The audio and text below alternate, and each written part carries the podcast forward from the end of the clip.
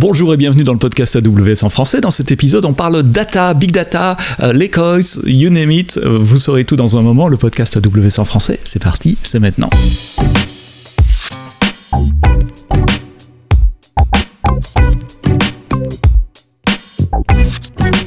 Bonjour, merci de nous retrouver pour un nouvel épisode du podcast AWS en français. Vous nous écoutez sur toutes euh, les plateformes de podcast. N'oubliez pas toujours de laisser 5 euh, étoiles, un petit pouce vers le haut, de vous abonner. Euh, je vois dans nos stats que, vous êtes nombreux à nous écouter sur un navigateur web. C'est bien, c'est pas le plus confortable. N'hésitez pas à vous abonner également dans vos applications de, de podcast. Dans cet épisode, je l'ai dit, nous allons parler de données, de stockage, d'analyse, ce qu'il y a moyen de faire avec les données. Et j'ai le plaisir d'accueillir Florent Brosse, Florent, je dois bien dire. Euh, je t'explique pourquoi j'ai tendance à dire Florian, c'est parce que mon fils s'appelle Florian. Et donc j'ai du mal à prononcer Florent. Florent Brosse, tu es Solution Architect chez euh, Databricks. Merci d'être là. Dis-moi, Databricks, c'est quoi? Bah, Merci Sébastien de m'avoir invité déjà. Bah, Databricks, qu'est-ce que c'est? En fait, c'est une entreprise qui va vous aider à, bah, à gérer en fait tous vos problèmes de data et de machine learning. Donc nous, on est, on a été créé, enfin, l'entreprise a été créée par les euh, concepteurs de Spark, de MLflow et de Delta Lake. Donc on aura l'occasion d'en parler. Hein. De reparler tout ça. Mhm. Et donc on a, ouais, on a fait deux paris quand même. Juste, on a, on a, on s'est, on s'est comité assez rapidement sur la partie cloud, contrairement à d'autres compétiteurs à l'époque de la création. Et on a un autre principe, c'est vraiment on s'est on s'est misé sur la partie open source euh, bah pour euh, comme socle de nos produits. Donc vous offrez des produits, vous développez vos, produits en open source ou certains de vos produits en open source et vous offrez des solutions qui sont euh, déployables dans le cloud et dans le cloud uniquement pour l'analyse de données et le cloud est le meilleur endroit pour analyser les données puisqu'on a virtuellement un, stockage euh, illimité, euh, virtuellement illimité en tout cas. Enfin moi je dis à nos clients en général la limite c'est votre budget, c'est pas c'est pas nos, disques durs dans, dans, les data centers. Alors tu as parlé de, Spark, ça ça me, parle un tout petit peu. Euh, c'était des, clusters d'analyse données à l'époque où on parlait big data. Je sais pas si est-ce qu'on parle encore de big data aujourd'hui? Quels sont les types d'analyse de, de données? Quels sont les outils d'analyse de données que vous proposez pour vos clients bah, Comme tu disais, en fait, Spark, ça fait vraiment partie de notre euh, notre moteur de, calcul distribué. Enfin, c'est un moteur de calcul distribué et c'est vraiment le socle de notre de notre solution. Donc, ça va permettre en fait de faire toute la partie ETL. Donc, on peut charger des données euh, depuis différentes sources, euh, les charger et les stocker donc sur sur S3 dans au format Delta. Donc, c'est le format qu'on a mhm. développé qui est qui est au-dessus du format Parquet. Mhm. Euh, parce que Parquet, en fait, ça manque quelques. Bah, on peut peut pas faire de, de delete par exemple, on, on, peut pas faire de merge, euh, on peut pas euh, faire du time traveling. Donc toutes ces choses là qu'on a qu'on a rajouté au format Delta, donc qui va correspondre à un format Parquet plus des métadonnées. Je vais peut-être pas rentrer trop dans le détail tout de suite. Et euh, j'ai envie de rebondir sur chacun. Vas-y, vas-y. Donc, euh, Spark, si je suis un développeur, euh, c'est quoi? Ça se programme en, en, Scala et, si je suis développeur, comment je peux commencer sur, Spark? C'est un, un, bon point. Alors, et c'est vrai qu'effectivement, ça a été développé en Scala à la base, mais on mhm. a on a un système d'API qui peut se permettre, enfin, qui, maintenant la plupart des développeurs font du PySpark et donc utiliser mhm. du Python parce que c'est vrai que les data engineers, les data analysts, même les data scientists sont plutôt, Python. Et, mhm. euh, et donc, euh, toutes les fonctionnalités maintenant sont possibles en Python. Et, euh, et aussi en R, même si c'est moins, moins utilisé.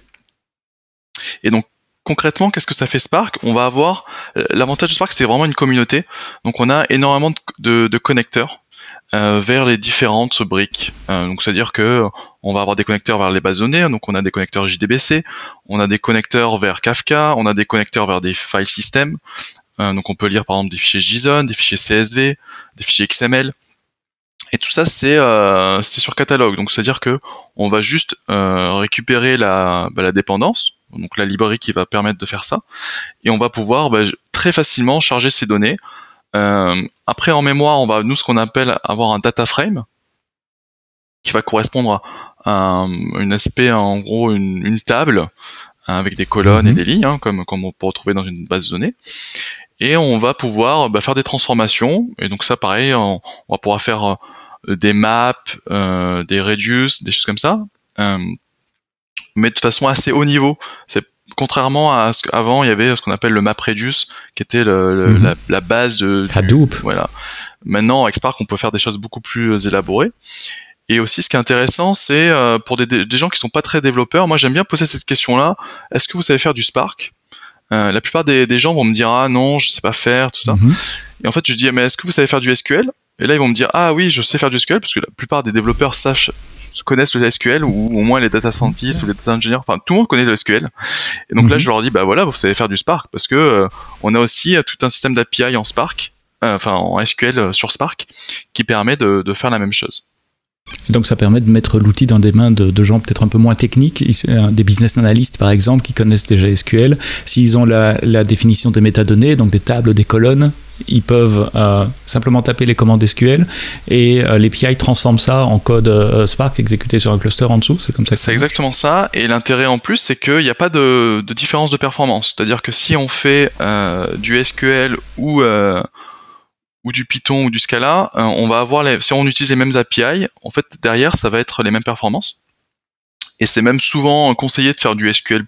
Enfin, pour les cas simples, c'est conseillé de faire du SQL parce que finalement on va avoir un, un moteur d'analyse de, de, requêtes qui va optimiser ces requêtes-là.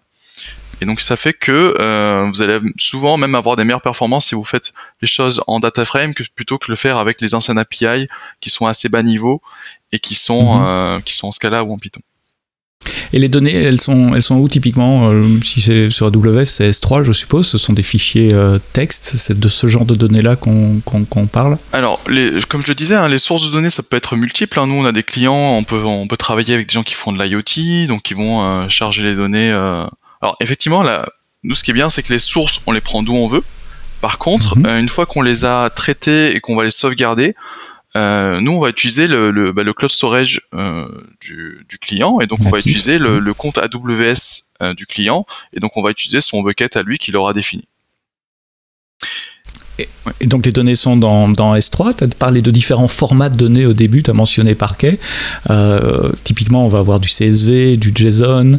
Euh, c'est quoi les différents formats de données typiques que vous voyez chez les clients? Alors effectivement, en, en entrée, euh, c'est typiquement ça peut être du CSV, du JSON, du XML ou alors des choses un peu plus un peu plus bah des, ça peut être des images par exemple. Ça peut être... as mentionné parquet aussi. Ouais. Parquet c'est quoi? Alors du parquet en fait c'est un c'est c'est un format de stockage euh, qui est open source aussi, hein, qui est développé par, la mhm. par Apache, qui est euh, un peu le, format standard quand on utilise du Spark, et qui est un format qui est euh, qui est par colonne. Donc c'est-à-dire qu'on va avoir des optimisations, des compressions qui sont qui sont par colonne et qui sont c'est un format qui est quand même très très performant en termes de compression et qui permet bah, de récupérer par exemple facilement cette, cette colonne là. si on veut faire des selects et récupérer que quelques colonnes, ben ça, ça, permet d'optimiser très fortement les, les, temps de réponse. Oui, CSV, c'est en ligne. Voilà. Et tous les records sont séparés par des virgules. En parquet, c'est toutes les données d'une même colonne d'abord, et puis la seconde colonne, et la troisième colonne. Plus la compression. Permet d'optimiser et de compresser. Euh, donc ça permet voilà d'avoir des choses qui sont euh, qui sont performantes. Euh, et par contre, nous, ce qu'on a fait, c'est qu'on a développé donc un, un format qui s'appelle Delta ou Delta Lake, et donc qui, qui va mhm. être au-dessus de Parquet, c'est-à-dire qu'on va utiliser quand même le format Parquet euh, pour, euh, pour sauvegarder les données. Par contre, on va rajouter de la metadata.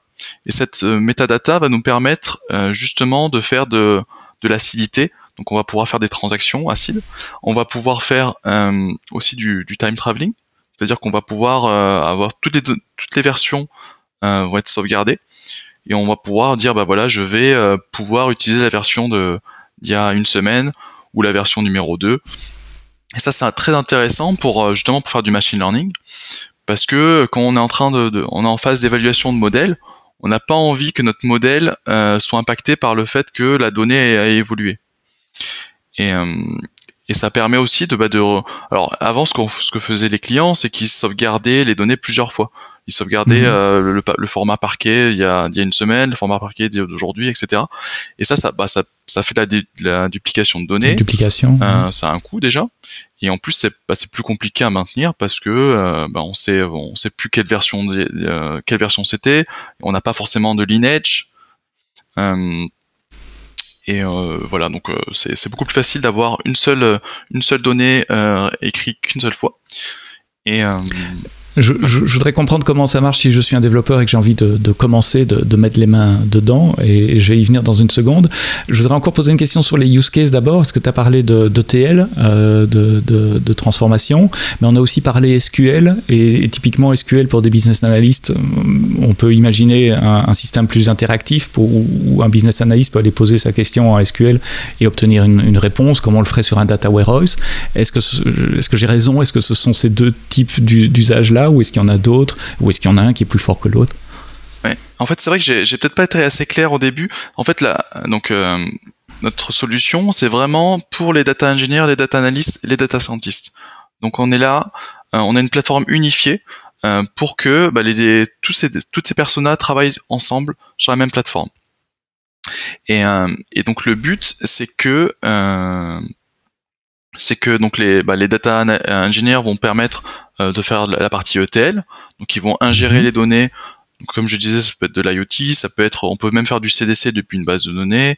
Euh, mhm. Le but c'est d'avoir comme un data lake, c'est de récupérer le plus d'informations possible sur euh, sur la plateforme.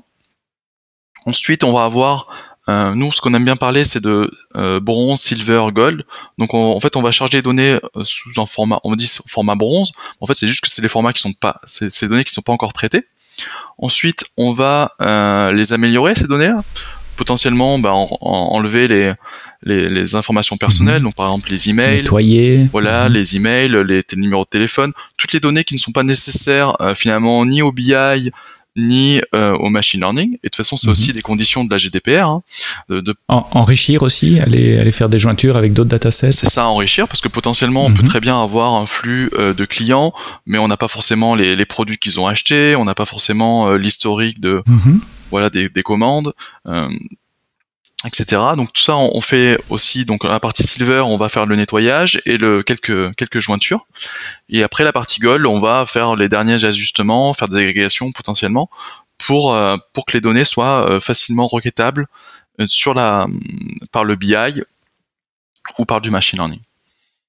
Et donc, ok, donc c'est toute cette phase de, de, préparation, nettoyage, en cleansing, on dit en anglais, euh, anonymisation, enrichissement du dataset euh, pour le préparer après à des usages soit de business analytics, comme tu as dit, BI, euh, soit machine learning, et, et on, on, va on va parler des, des, des deux après.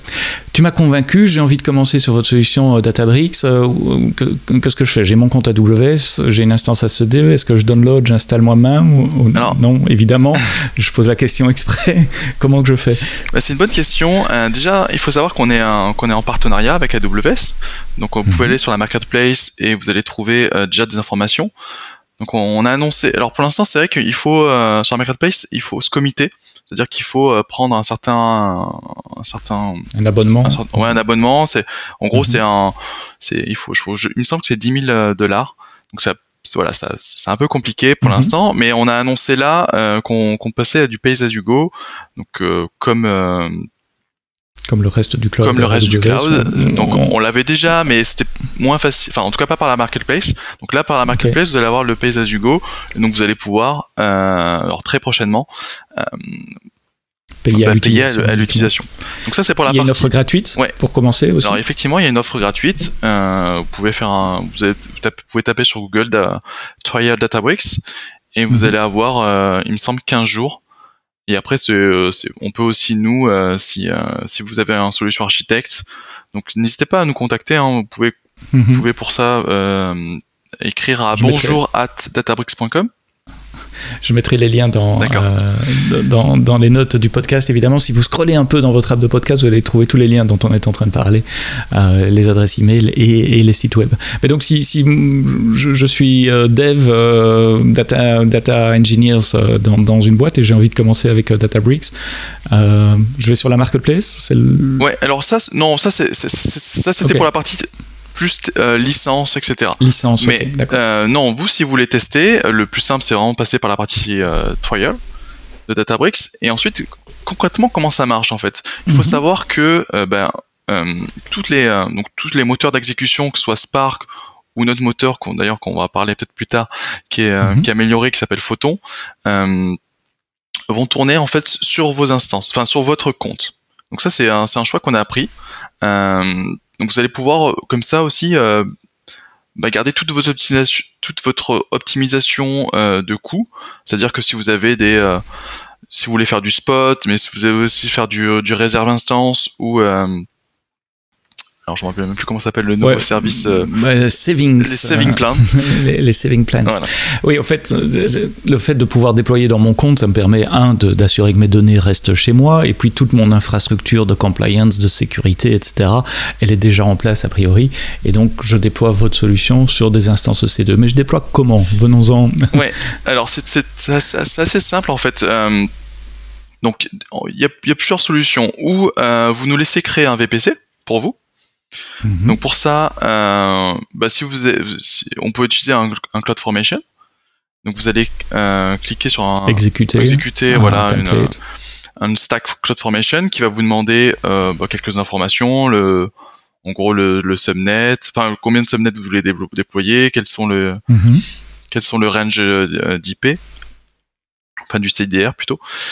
Et, euh, et ensuite, vous allez juste nous donner, euh, enfin voilà, ça va aussi créer un rôle qui est cross-account, parce que c'est comme ça que nous, Mhm. on va pouvoir euh, lancer des euh, instances chez vous. Mhm. Donc en gros, c'est ça, vous allez lancer une code formation qui va euh, démarrer un VPC et euh, créer un, un cross-account que vous allez euh, nous, euh, don- nous donner. Et comme ça, nous, avec ce cross-account euh, role, on va pouvoir déployer des instances dans votre, euh, dans votre VPC que vous avez configuré. Euh, et comme ça, vous allez pouvoir euh, lancer euh, bah, des jobs. Et donc les, les- et donc les instances sont, sont préconfigurées, euh, préinstallées. Moi, je dois rien installer. Et je suppose qu'il y a une interface euh, graphique de, de gestion de configuration. Une fois que l'instance est démarrée, je me connecte sur un, sur un endpoint et c'est parti. Ouais, alors c'est ça que c'est. Ouais, j'ai peut-être pas encore été assez précis là-dessus. C'est qu'il y a, il y a- en fait, il y a, il y a deux, éléments. Il y a le control plane et le data plane. Donc le data plane, il Mhm. est chez vous. Donc c'est là où vous allez euh, Mhm. faire les moteurs d'exécution. Enfin, c'est là où vous allez lancer les instances. C'est là où vous allez faire euh, les calculs, etc. Et c'est là où les- le data finalement va être euh, processé. Mhm. Par contre, le control plane, il est chez nous. Donc, euh, quand euh, le client euh, va euh, se connecter à Databricks, il va se connecter par une interface web. Et cette interface web, elle va, c'est un endpoint qui va arriver chez, chez nous. Et donc, euh, on va avoir un control plane euh, par cloud. Donc, euh, si vous êtes sur AWS, vous allez avoir un control plane par région aussi. Et par, euh, Par, par cloud, ça c'est Ouais. intéressant. Donc vous, les, les options de déploiement, c'est pas uniquement AWS. Vous supportez euh, les, les autres euh, hyperscalers, comme on dit, ou d'autres clouds? Exactement. Donc, on supporte les trois plus gros, que ce soit donc Azure, GCP Google et AWS. Microsoft. Ok, cool. Donc ça, ça laisse la, la possibilité euh, euh, de, de déployer des- certains workloads sur euh, certains clouds en fonction des, des- des préférences des, entreprises ou des types de données qu'ils ont, de, de- de l'histoire. Il y a plein de raisons parfois d'utiliser plus- plusieurs clouds. J'aime bien cette approche euh, control plane chez vous. Ça veut dire que l'interface d'administration est hostée chez vous. Je peux pas la voir, je peux pas rentrer dedans. J'ai juste l'interface web avec laquelle je peux interagir avec le système. Mais toutes les actions que je déclenche sur cette euh, interface web s'exécutent chez moi euh, dans mon compte, d'où la permission IAM dont tu parlais au début, euh, qui, qui vous donne les permissions finalement de, démarrer des instances euh, dans, mon, dans, mon cloud. Tu as dit une autre chose qui, qui a titillé ma curiosité. On parlait de, l'engin Spark qui est historiquement celui que, Databricks et les fondateurs de Databricks ont, développé. Mais tu en as mentionné un autre qui s'appelle Photon également. C'est quoi En quoi c'est différent Et pourquoi j'utilise l'un ou l'autre? En fait, Photon, c'est un, une réécriture du, moteur de calcul Spark en, en C. Et euh, donc ça permet, ou en C++ d'ailleurs, j'ai un doute. Et- Mhm. Et donc, En langage ouais, de bas niveau. en langage de plus bas niveau, donc pas en Java ni en Scala, donc pas sur une JVM. Et C'est donc pas gentil pour Java au Scala, c'est performant aussi, mais ok. voilà, si si c'est très performant. D'ailleurs, on le voit, hein, la plupart des moteurs de Mhm. recherche euh, sont aussi en. Enfin, D'ailleurs, je suis assez étonné toujours que beaucoup d'outils de big data restent sur en Java et en Euh, sur la JVM. JVM. ouais. Donc on voit Mhm. bien que c'est quand même très performant. Et donc Photon, euh, ça a été recodé en C++. Et donc ça permet en fait ben, d'avoir des performances qui sont meilleures. Et euh, donc on a, euh, on a on a fait des benchmarks par exemple sur euh, sur euh, des benchmarks qui sont euh, qui sont présents sur, sur, sur, la communauté et donc qui permettent justement de, de, de se comparer par rapport à, à d'autres outils et, et, on est jusqu'à 10 fois plus rapide avec Photon qu'avec avec Spark. Et pour moi, développeur, c'est une option au moment où je déployais mon job. Je choisis l'un ou l'autre. Est-ce que c'est compatible en termes de, de, code qui va s'exécuter dessus? Alors oui, en fait, c'est quand, quand on va lancer son cluster, parce qu'en fait, les jobs vont être lancés dans un cluster. Donc le cluster, c'est c'est quoi? C'est une multitude de, de nœuds, hein, de workers. Euh, mhm. après, on peut avoir des options si on veut faire du single worker, ou on peut avoir du, du multiple. Hein, comme en fait, il faut voir ça un peu comme comme ce qu'on aurait avec EMR. Hein. Euh, oui, Elastic MapReduce. Voilà, Elastic, mm -hmm. Amazon Elastic MapReduce. et, euh, et donc, euh, ce que je disais, c'est que quand, quand, on va lancer notre cluster euh, Databricks, on va avoir une option est-ce qu'on veut utiliser du photon ou pas? Et l'autre question, c'est est-ce que c'est compatible? Alors oui, c'est compatible. Alors tout n'est pas encore optimisé par par Photon, mais ce n'est pas grave. si ce n'est pas optimisé, en fait, on va avoir un fallback vers du code Spark et donc euh, la partie optimisée sera optimisée, la partie non optimisée ne sera pas. Et donc c'est assez transparent pour moi, euh, développeur finalement. J'ai pas besoin de savoir quel est le, moteur d'exécution. Euh, non. En dessous, c'est plutôt un point d'administration, un, détail de déploiement, enfin un détail important en matière de performance aussi. Euh, tu as tu as parlé, tu as mentionné un moment Lakehouse et, Data Lake et on on peut pas parler Databricks sans parler Data Lake parce que finalement ce que tu décris ça correspond dans, mon image mentale à un Data Lake. Vous avez un système qui a une vue sur plusieurs sources de données, euh, qui a euh, des, des, métadonnées sur l'ensemble de ces sources de données, qui est capable de combiner des données qui viennent de ces différentes sources de données. Ça ressemble assez fort à la définition d'un data lake. Euh, vous, vous, le positionnez comme ça ou vous l'expliquez comme ça?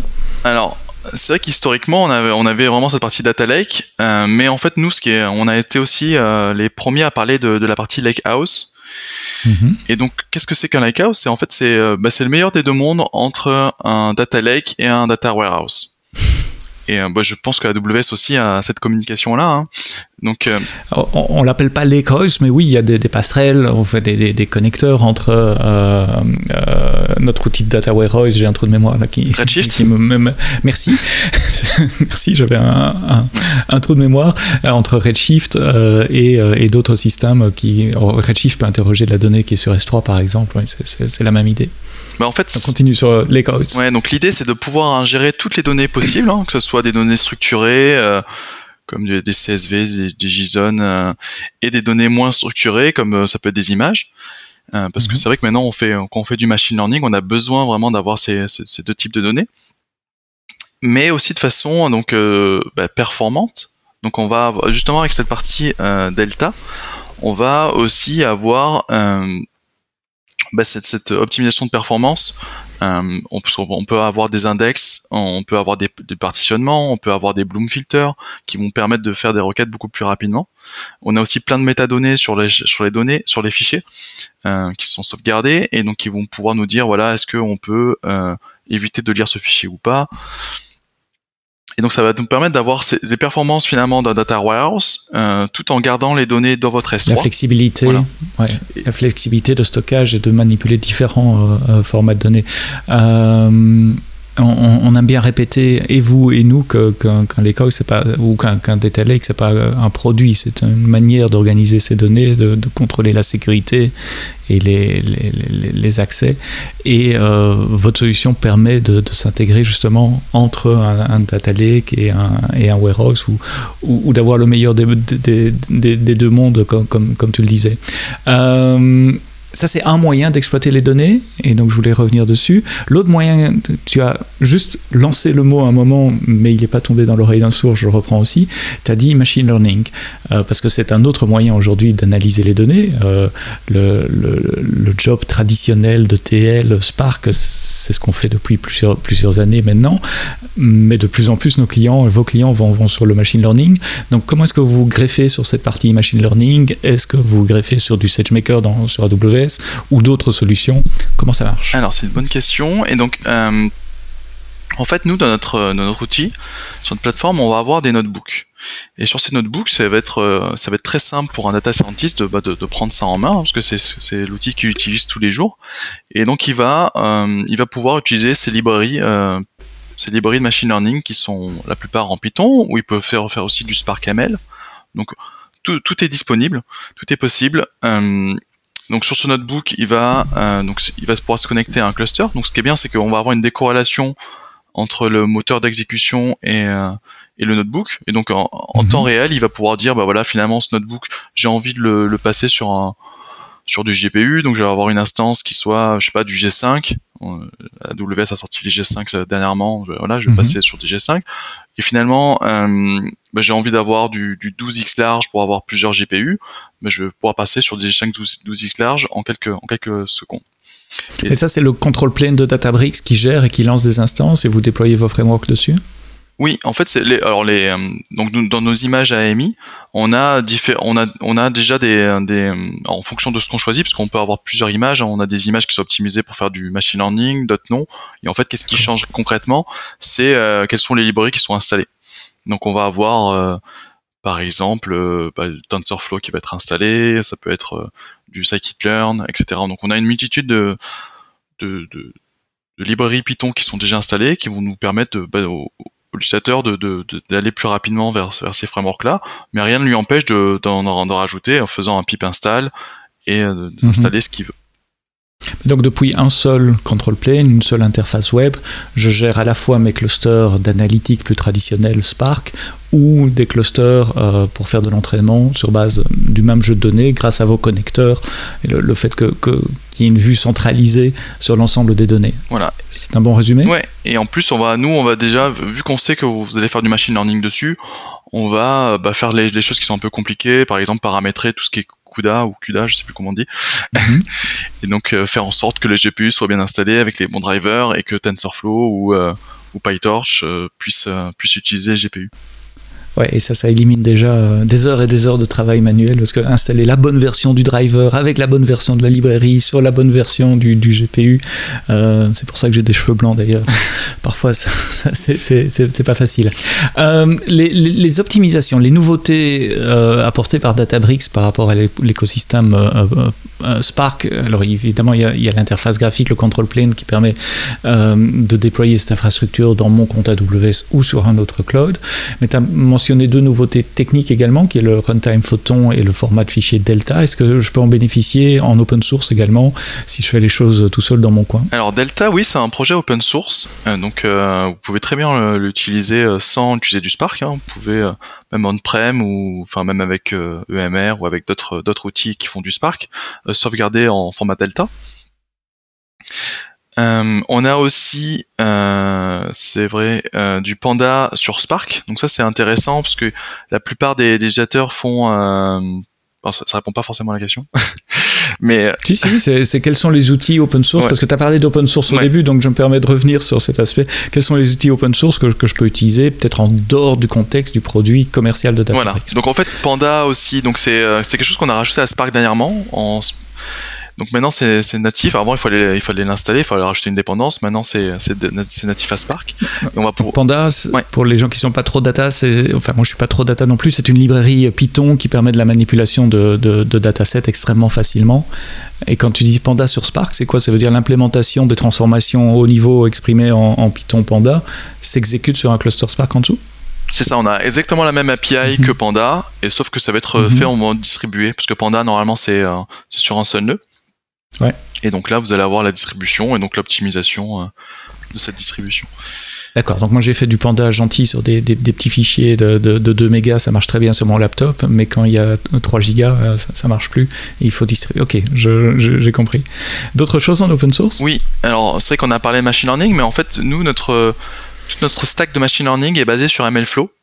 Et donc MLflow va vous permettre de gérer en fait tout votre cycle de vie et, euh, de, de, votre, de votre machine learning. Donc on va avoir, en fait, on a plusieurs composants dans MLflow. On va avoir un, un- comment dire, s'appelle ça, un, enfin, un modèle registry, donc euh, comme Mhm. on peut retrouver d'ailleurs dans SageMaker, hein. donc quelque chose qui Mhm. va vous permettre de, bah, de, de enregistrer des modèles, de, de gérer leur cycle de vie, donc c'est-à-dire les passer euh, de- de- du dev à l'intégration, de l'intégration à la production. tout ça avec avec une plateforme, donc une interface graphique. Alors bien sûr, tout ce qui est disponible en interface graphique l'est aussi par, par API avec, avec mhm. Databricks.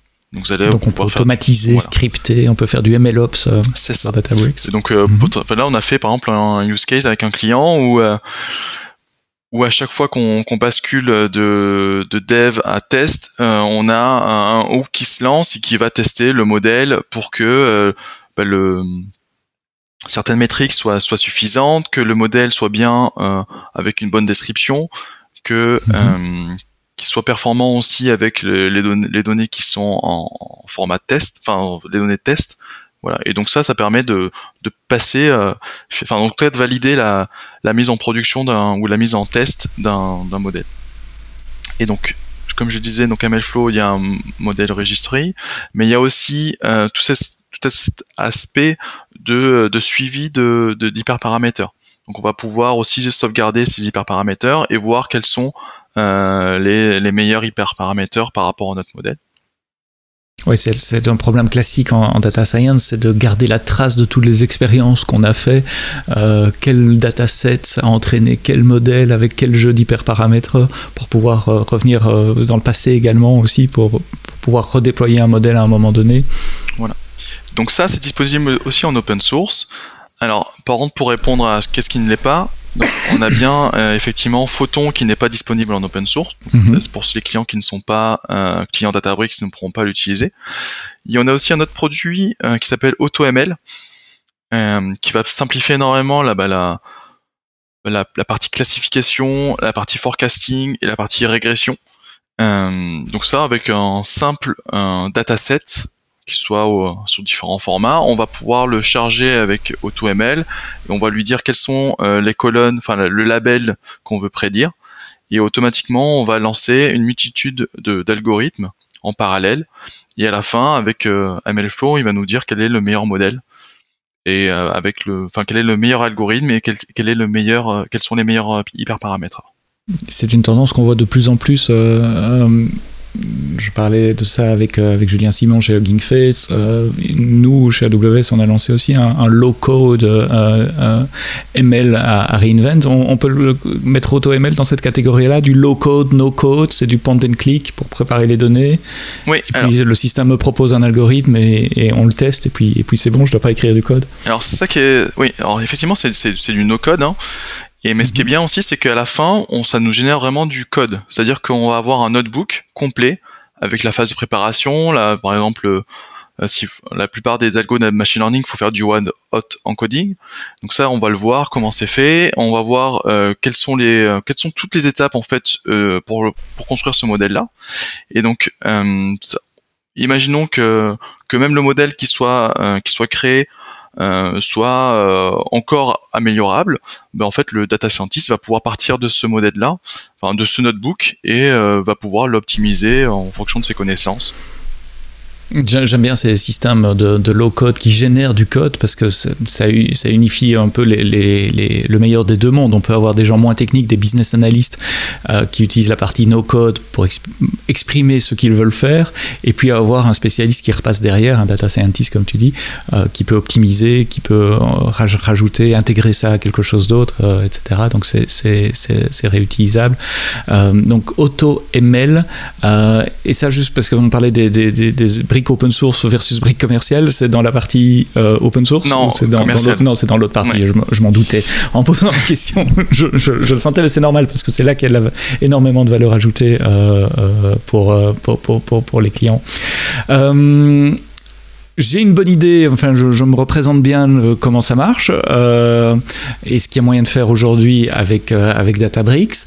Quelles sont les tendances que vous voyez pour le futur? Comment tu, tu c'est quoi les tendances techniques du, du, futur?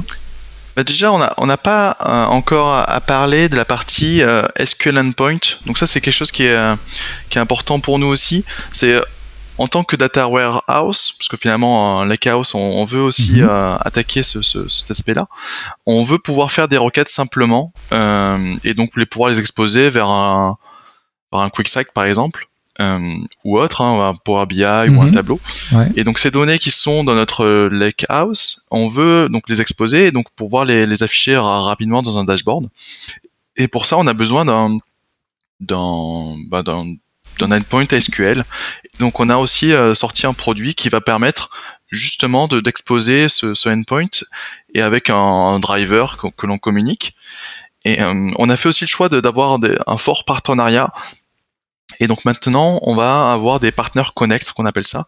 Et donc on va avoir des facilitateurs pour euh, faire ces connexions avec par exemple Tableau et euh, ah. Tableau et QuickSight et, les autres. Le, attends, je voudrais revenir un, un moment sur ce, ce- ce point-là. Donc, c'est quelque chose que je déploie dans mon compte. De de nouveau, je suppose à partir de votre console, euh, c'est une option de déploiement et qui va créer un, un endpoint euh, auquel des applications peuvent envoyer des commandes SQL au travers d'un standard euh, de communication. ouais. Je suppose c'est JDBC ou ODBC ou quelque chose comme ça. Donc, en, en gros, ça veut dire que depuis, si moi je suis ingénieur, euh, depuis mon IDE, je peux euh, me connecter à à Databricks euh, par JDBC, mais je peux aussi l'intégrer dans des, des, des solutions de dashboarding, des solutions de BI comme Amazon QuickSight si on parle chez nous, mais tu as, mentionné Tableau qui est, qui est probablement beaucoup plus utilisé. Oui. C'est bien ça, j'ai bien compris? ça.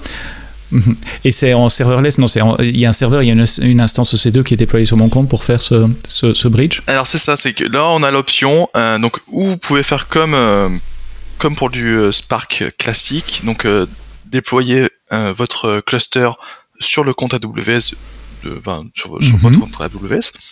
Mais on a aussi l'option parce que là en fait on, va vouloir faire des des requêtes très rapidement et donc on n'a pas envie que quand le, le- la première personne qui va faire la requête euh, se tape le chargement euh, de l'instance, etc. Ça peut prendre quelques quelques minutes, enfin ou quelques dizaines de Mhm. secondes plutôt.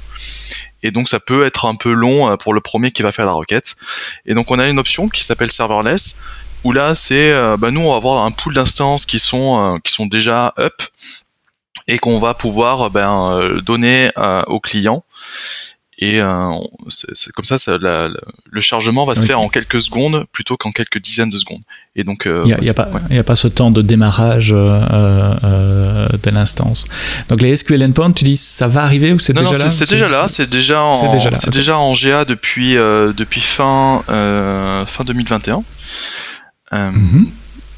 Donc vous pouvez déjà l'utiliser. Hein, c'est d'ailleurs beaucoup de clients l'utilisent. On a une forte traction là-dessus.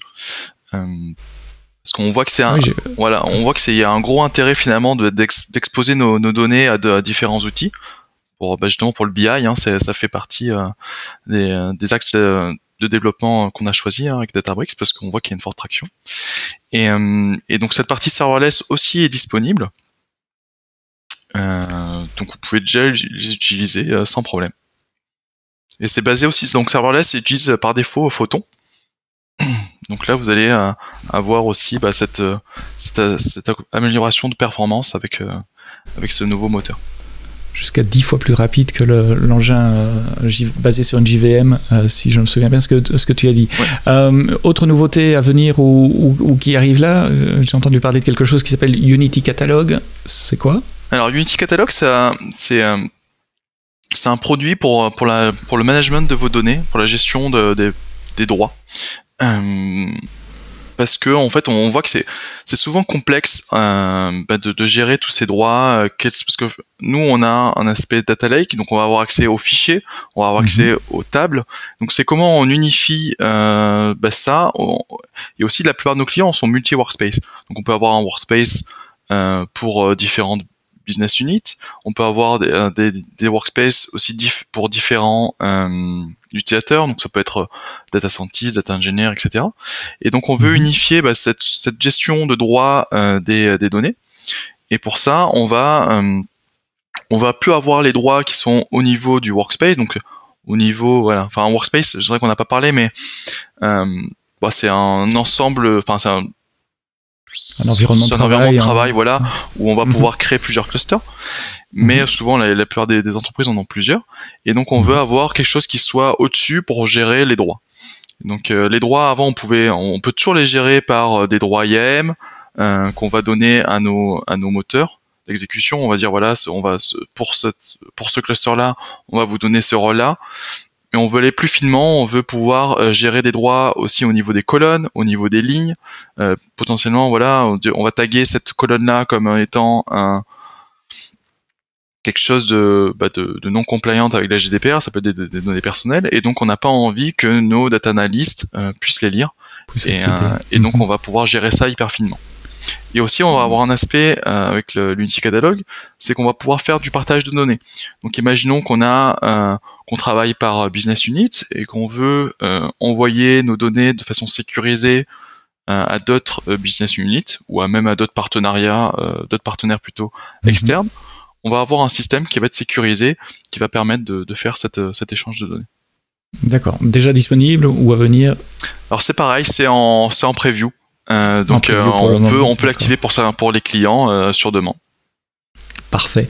Euh, dernière question, on a une grosse traction de notre côté de la part de nos clients pour utiliser des processeurs Graviton, des processeurs à architecture ARM, qui sont 40% plus euh, performants en matière de, ratio coût-performance en tout cas, et surtout qui consomment moins d'énergie, donc qui, sont plus verts également, qui, jouent un rôle important dans, j'allais dire la sustainability, mais je cherche le mot en français, la durabilité des, des solutions qu'on peut déployer, et on sent un vrai intérêt des clients, et en particulier des clients français sur les solutions durables euh, dans, le cloud. Est-ce que je peux déployer Databricks sur des processeurs Graviton? Alors c'est un très bon point. Effectivement, on a euh, quelques euh, instances qui sont compatibles, mais pour mhm. l'instant, ce sont des instances d'ancienne génération, donc on n'a pas encore les derniers derniers parce que j'ai vu qu'avec Graviton euh, ça c'est normal, c'est parce que oui, enfin forcément, on vient de la sortir il y a deux mois, il y a un peu de temps pour que, vous adoptiez. Mais aujourd'hui, votre solution Databricks fonctionne déjà sur les, la première et la seconde génération de, Graviton. C'est une option que j'ai quand, je déploie mon cluster. Je peux dire Intel ou enfin pardon x86 ou alors on n'a pas tous les instances qui sont possibles parce que vous avez euh, plus de 200 il me semble mais on a vraiment ah je pense une quarantaine ou une cinquantaine de types d'instances qui sont disponibles mhm.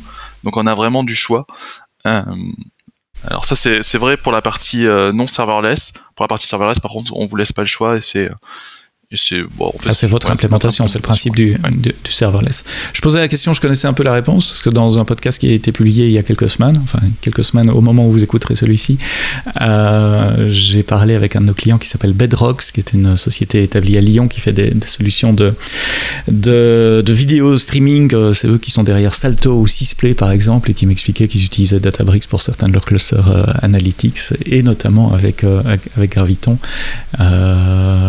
et que euh, il, voyait justement cet effet euh, prix-performance euh, juste en changeant l'architecture sans rien changer dans le code, diminuer le prix du jour au lendemain.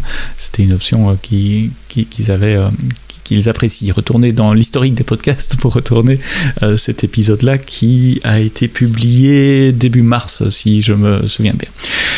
Merci euh, Florent pour... Euh, ah, T'as vu, je me suis pas trompé, j'ai dit Florent. Merci Florent euh, pour ces explications super claires. je le répète, hein, dans les notes du podcast, vous scrollez un peu, vous trouverez le lien pour, bah, bien démarrer sur Databricks avec votre solution de, trial pour pouvoir essayer cela. Et puis le lien pour vous contacter également si on veut aller plus loin dans le déploiement des solutions et d'être accompagné par l'équipe euh, basée en France. Euh, Florent, merci pour tes explications très claires. Merci à vous d'être resté jusqu'au bout euh, de ce podcast AWS en français. Rendez-vous la semaine prochaine pour un prochain épisode. Et d'ici là, quoi que vous codiez, codez-le bien.